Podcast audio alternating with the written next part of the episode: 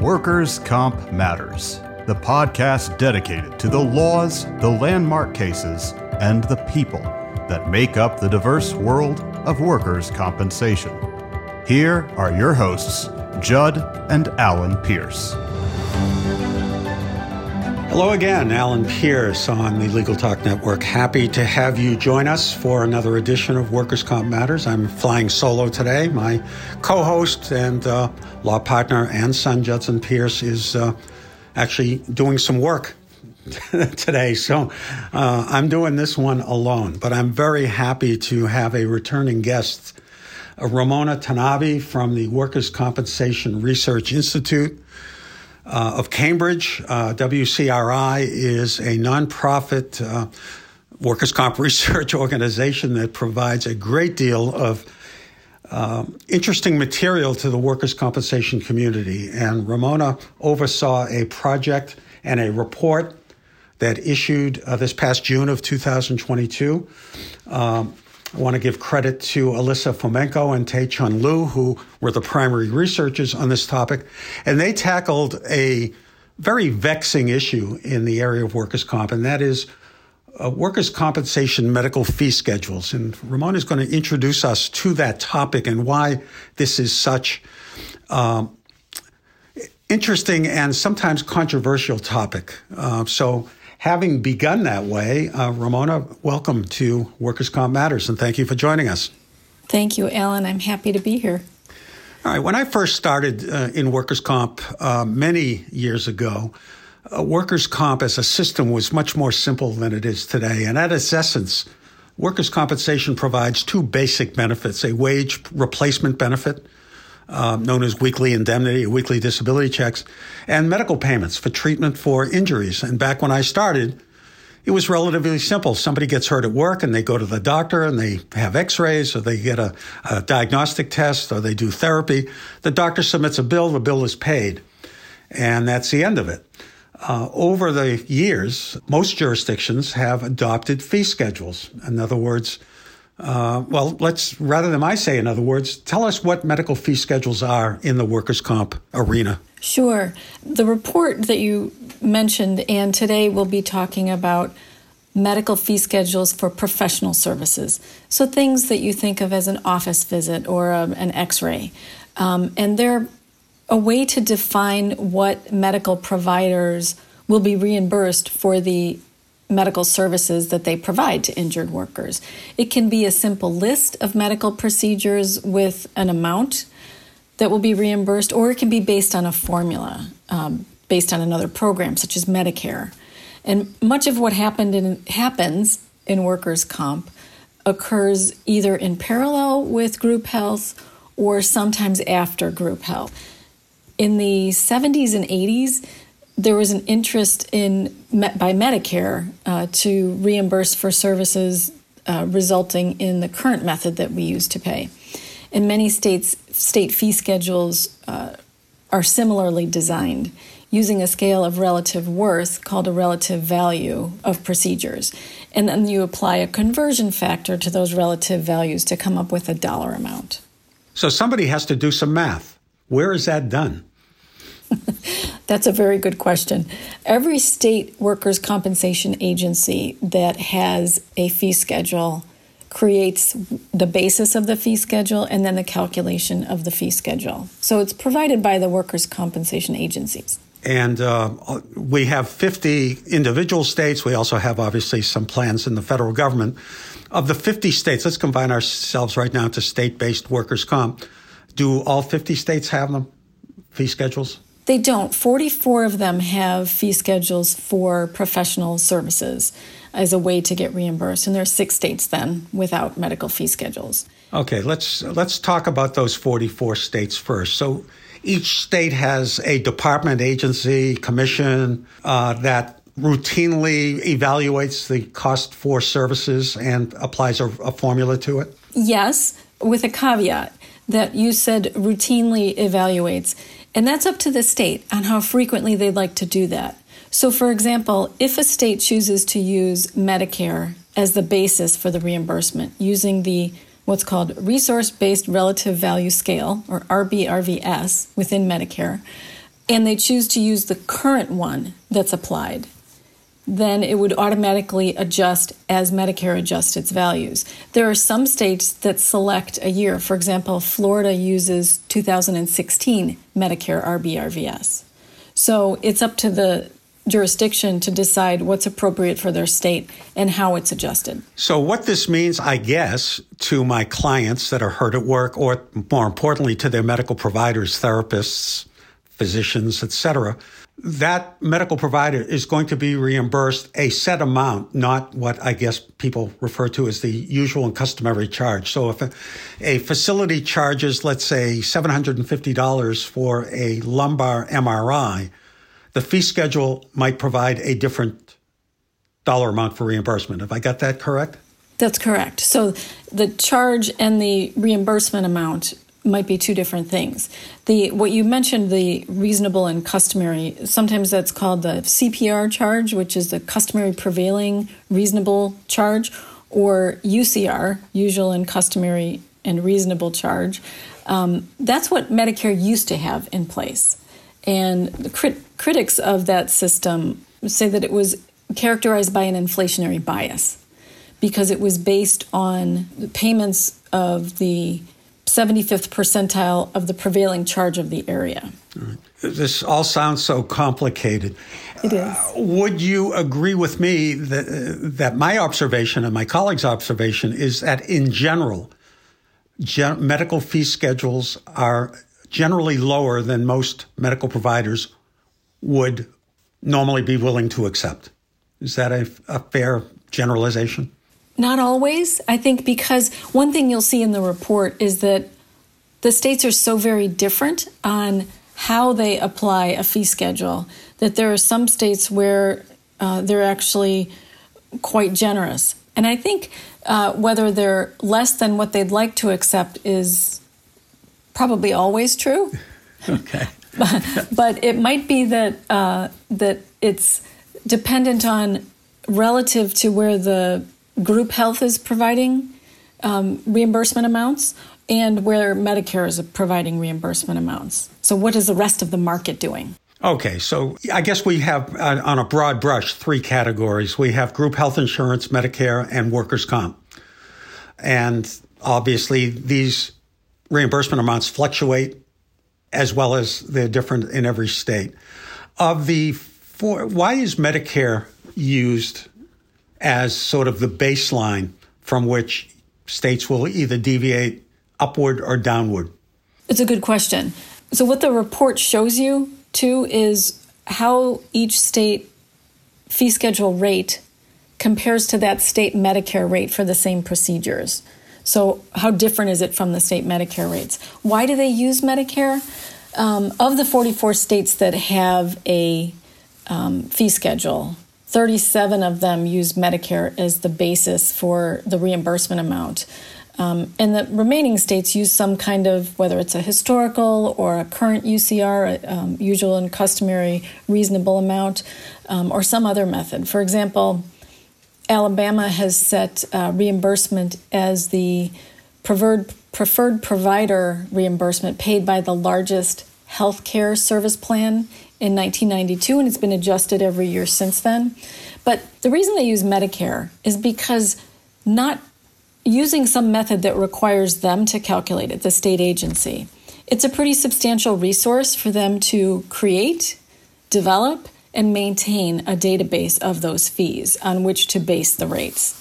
And so Medicare offers that option of updating to the current RBRVS, the resource based relative value scale. So, in other words, the Social Security Administration or uh, CMS or Medicare actually does 95% of the work. They perform these uh, assessments and set rates. One thing I found edu- something that I didn't know, or maybe I should have known, is that a Medicare rate in Massachusetts for a service may not be the same as a Medicare rate in New York for the service. That even though it's Medicare and the federal government, there is still variation state by state, which seems to make sense. You may have higher medical costs in Massachusetts than you do in Alabama, simply because of the nature of the medical community and the population and the demographics. So, having said that, and of the states that use Medicare, when they set a workers' comp rate, did they go so many points above what Medicare? Give us maybe some concrete examples from the uh, low end and to the high end and how this is actually administered. Maybe tie it into a particular type of service. So there, there are many examples on how it's implemented in the states. And what you'll see in the report is that they're all very different. So using the Medicare RVUs is one option. And depending on what point in time you choose the Medicare RVUs, whether they're current or maybe they're fixed to a point in time in the past, um, set a different RVU, a relative value. And then there are multipliers for different types of services that are used. So some some states use a flat fixed percentage of Medicare. So they might use 200% of Medicare. In other words, a, a, medical provider can be reimbursed twice as much as what Medicare would reimburse for that MRI. That's correct or for the surgery or for a surgical procedure, a rotator cuff repair. If Medicare allows six thousand dollars for reimbursement, if a state has two hundred percent of Medicare, they can charge twelve thousand dollars. Correct, but in some states, it's not a flat uh, two hundred percent across all services. It might be one percentage uh, multiplier or a um, conversion factor for emergency services, a different one for radiology, and a different one for surgery. Why do they do that? That's dependent on what the workers' comp agency determines there needs to be to support the injured workers because this is all about getting access for those injured workers. Well, is there tension in the rate review process between the insurance industry and the injured workers? I'm assuming the insurance industry would want to keep medical costs on the low side, the injured worker would want to have medical costs set in such a fashion that they can get access and get competent treatment. Where does that tension come in? That is a tension. And one of the reasons to have a medical fee schedule is for the predictability. The predictability both for the payors and for the medical providers. And that stability allows access to the injured worker because there's no negotiation or pre approval or anything that's required before services are rendered to the injured worker. So it, it streamlines things a, a tad bit more. That's not to say there aren't other factors that play in in addition to fee schedules. Okay. Uh, before we take a break, uh, I want to ask you this question. You issued a report. The report, as I mentioned at the top of the show, is entitled Designing Workers' Compensation Medical Fee Schedules 2022. What was the impetus for WCRI to tackle this particular issue and study this? So, we first issued that study, um, a version of that study, in 1993. And that was the year after Medicare put in place the RBRVS system that they currently have for reimbursement. And we've updated it every few years since then, but that, that's almost 30 years ago. And as more states adopted fee schedule, we saw the need to kind of put together that information for policymakers so they understand the choices that might be needed to make when they're creating or modifying a fee schedule. And so we include information about how the fee schedule rates compare to those state Medicare rates in the report, as you said, which are different from jurisdiction to jurisdiction. All right, at this point, we're going to take a short break. And when we come back with Ramona Tanabe, we're going to get into a little detail in terms of some of the findings that this report made and uh, what this may mean to the payors and the receivers, receivers of medical care. So we'll be right back after a brief word from our uh, supporters. Thank you. MerusCase is the number one law practice management solution tailor made for workers' compensation firms. Streamline your practice with MerusCase's easy to use all in one platform. You're empowered to breeze through case and document management, workers' compensation forms, e filing, calendaring, and invoicing. Learn how MerusCase can increase your firm's efficiency today. Visit meruscase.com. That's M E R U S C A S E.com. Be the best resource you can for your Spanish speaking clients with the Spanish Group's legal translation service. Experienced translators ensure accurate translation of your documents with same day delivery. Confidentiality is ensured, and the Spanish Group guarantees acceptance for certified translations. All that, and their rates are competitive. If you need other languages, the Spanish Group translates in over 140 languages. Mention Legal Talk 20 when you request your quote for 20% off your first translation. Visit thespanishgroup.org. Hey, Gee, what's up? Just having some lunch, Conrad. Hey, Gee, do you see that billboard out there? Oh, you mean that guy out there in the gray suit? Yeah, the gray suit guy. Order up. There's uh, all those beautiful, rich, leather bound books in the background. That is exactly the one. That's JD McGuffin at Law. He'll fight for you! I bet you he has got so many years of experience. Like decades and decades. And I bet, Gee, I bet he even went to a law school. Are you a lawyer? Do you suffer from dull marketing and a lack of positioning in a crowded legal marketplace? Sit down with Guy and Conrad for Lunch Hour Legal Marketing on the Legal Talk Network, available wherever podcasts are found. Welcome back. We're with Ramona Tanabe talking about fee schedules. Ramona, um, we left off with the report that issued in June of 2022. Uh, what would you say would be the major finding uh, or findings that emanated from your study across uh, 44 or 50 jurisdictions? One of the major findings is how vastly different state fee schedules are. Uh, the basis, the uh, amounts that are reimbursed, the multipliers that are used, the conversion factors that are used, um, and how frequently they're updated. A second major finding would be that there are also gaps in fee schedules. For example, Medicare does not issue relative value units for every single procedure code.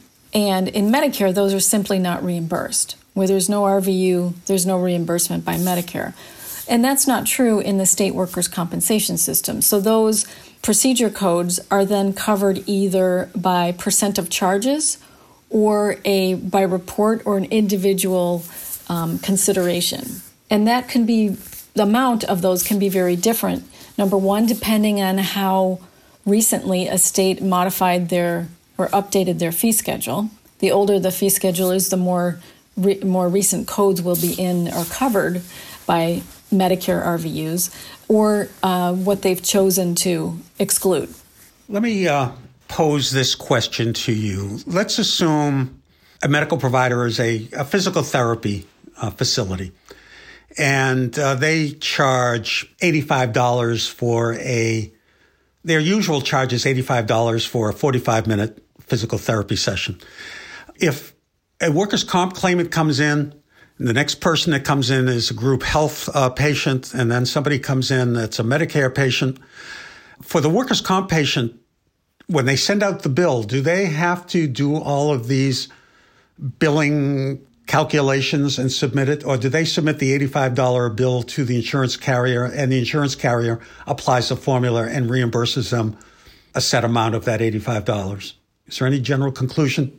The um, providers would be submitting their regular bills and they're then reimbursed based on what the payor determines the fee schedule amount to be. Or if they happen to be within a network, it might also be negotiated. That's different in different states, whether the fee schedule acts as a maximum amount reimbursed or whether it's um, an amount to be reimbursed that you can negotiate around. And I was going to get to that question as well because that is a, sequ- a frequent area that we as attorneys sometimes are drawn into. So, are there situations where the fee schedule is so low in a particular jurisdiction that some medical providers just will not accept patients that are covered under workers' comp because they will not accept the fee schedule? We have heard that, yes. Um, and it's some of it has to do with, like I said, where the fee schedule is relative to the rest of the market compared to Medicare rates and also compared to group health rates. Okay, so let's, you know, when you gave us an earlier example when we were talking about the variances in Medicare rates of a jurisdiction that might reimburse at 200% of Medicare. And I think you said there was one, and I was actually surprised, pleasantly surprised to see that at least in one jurisdiction, there was a rate that I would consider to be somewhat I don't want to use the word generous, but certainly not oppressive. How about on the other end of the scale? What do we find out there in, in across the country in terms of Medicare? I'm sorry, workers' comp reimbursements that are below what Medicare pays. What are the ranges there? So there are some some states where many of the um, services that are provided, medical services that are provided, are at or slightly lower than Medicare rates. Uh, most of the time, they're they don't dip very much below the Medicare rates, but there are some states that are very similar to Medicare rates. Okay. Now, you mentioned negotiation. Well, first of all, two questions before I get into negotiation. If a an insurer only reimburses a certain amount of the charged rate submitted by the provider, can that provider balance bill the injured worker the difference between what they expect to be paid and what workers' comp reimburses them? No, balance billing is not allowed in workers' compensation. Okay. So uh, I own a physical therapy facility, and they re- the workers' comp reimburses maybe a few percentage points less than Medicare, and I can't afford to run my facility doing that. Can I, as a provider, refuse to take a workers' comp claim because I don't like the fee schedule? Some of that depends on if you're in a network that's also part of uh, the workers' compensation network. So it it really depends on the individual relationships with the providers and the the payers. Uh, again, just to use Massachusetts for an example, because I think we're somewhat typical, uh, perhaps on the low side uh, across the country. Mm-hmm. Uh, our statute indicates that all fees for services must be paid in accordance with the rates established by the particular commission or agency that does that. It does, however, say two things. It says the injured worker cannot be required to pay the difference. And secondly, it says that the provider and the insurer may negotiate a higher rate than the fee schedule uh, allows. Do you find that to be a common provision across the country? It varies. I, I can't answer the question of, of how much it, it varies, but I don't think it's unusual. It's probably more likely in states where they have lower reimbursement rates. Yeah, and I and, and I think Massachusetts, at least uh, anecdotally, has always been considered to be on the low side of reimbursement. So that, as I mentioned, I frequently get drawn into matters when my client says, "I've been waiting for approval for my rotator cuff surgery," and my doctor says. The insurance company is not offering enough. And if I get involved, I find that the insurer uh, is willing to pay the rate of $6,200 for the surgery. The bill charge is 15000 but the doctor is willing to accept 12000 and they've negotiated but can't come to a number. At that point, if they cannot agree, my client's choice is usually to find another surgeon that will do it. Or I've seen situations where it's been shifted over to perhaps uh, uh, Medicare or some other provider that will pay a higher rate. That's been a problem. Did your study reveal that to be a problem in terms of medical access? I think the question of medical access is always a consideration by policymakers when they're implementing fee schedules. We did a, a, different study a number of years ago that compared workers' compensation rates compared to group health rates. Because if they're operating within that whole market, if they're very similar, then you're likely not to have access issues. However, if they're very disparate, they're less likely to, t- and workers' comp is lower, they're less likely to take workers' comp patients than they are to take group health patients or even Medicare reimbursement amounts. One of the takeaways I was able to get from your uh, report is that there is not necessarily a correlation between states that have low reimbursement rates in their fee schedules and low overall medical costs. So, could you perhaps address that? Is, is that one of your findings? And if so, how surprising is that? That's true. Remember that the fee schedule sets the prices for medical services. So, the price is one component of cost. It's also dependent on the overall cost, is also dependent on the utilization how many services are provided, how many different types of services are provided. Um, and so all of that together equal the cost, medical costs of a claim. So can you ge- make any type of general statement? Is there sort of a, I guess maybe, is there a sort of magic number that seems to work best? I wish I could give you that, but there isn't one. I can tell you that when you look at our study, you can see that on the lower end of reimbursement rates, very similar to the state Medicare rate, would be Florida and Massachusetts. And when we've looked at those two states in other studies on um, access to care, um, Massachusetts does not appear to have an access to care issue for injured workers. And Florida ha- it's more difficult for workers to see the provider that they wanted to see within the time frame that they wanted to see it and also to see specialists and does your report consider the other costs uh, of having low reimbursement rates that may manifest themselves in higher costs in the workers' compensation claim in general? For example, if you can argue that the better physician, the better surgeon might mean a better result or a quicker result, or the negotiation process that might take weeks to make a decision about when and whether to have the surgery. The workers' comp insurer is also paying weekly benefits that will continue until that person is recovered and gets back to work. So they may be saving money on a particular medical procedure, but in so doing, if they are delaying the return to work and the successful treatment, the cost savings on the surgery may be offset in greater amount by the additional wage replacement that have been paid while this process plays out. How is that a consideration in assessing the the costs of medical insurance in a workers' comp setting? Our study doesn't address that question. Um, however, you're correct that you know the prompt provision of appropriate medical services is what everybody wants for injured workers, and extended times for treatment mean higher payments for wage replacement benefits. Uh, what would you say would be any surprise or any unanticipated findings that uh, you and your researchers have come up with in looking at this again 28, 29 years after the last time it was studied by WCRI?